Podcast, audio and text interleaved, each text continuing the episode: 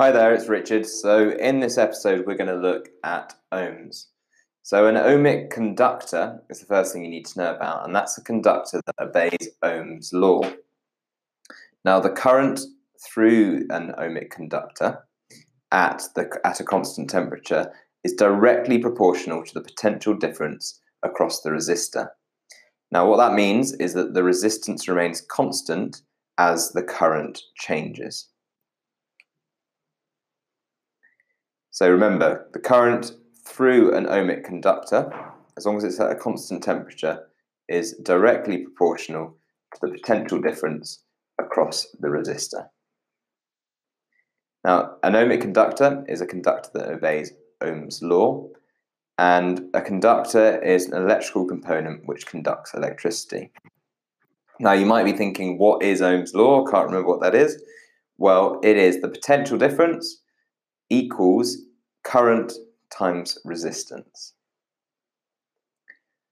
So another way of writing the equations for resistance or, or Ohm's law is that resistance equals voltage divided by current. Now that's just the same as I mentioned just then, but just rearranged. So resistance uh, between two points in a circuit equals the potential difference between those two points divided by the current that flows through them.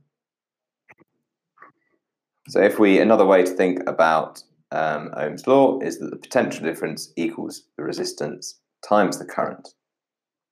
Now the current of an electrical circuit can be calculated using the equation current measured in amps equals the potential difference in volts divided by the resistance measured in ohms. And remember that in an ohmic conductor, the resistance remains constant as long as temperature remains constant. So the resistance between two points in, a, uh, in series in a circuit is equal to the potential difference between those two points divided by the current flowing through them. And an ohmic conductor is a conductor that obeys Ohm's law.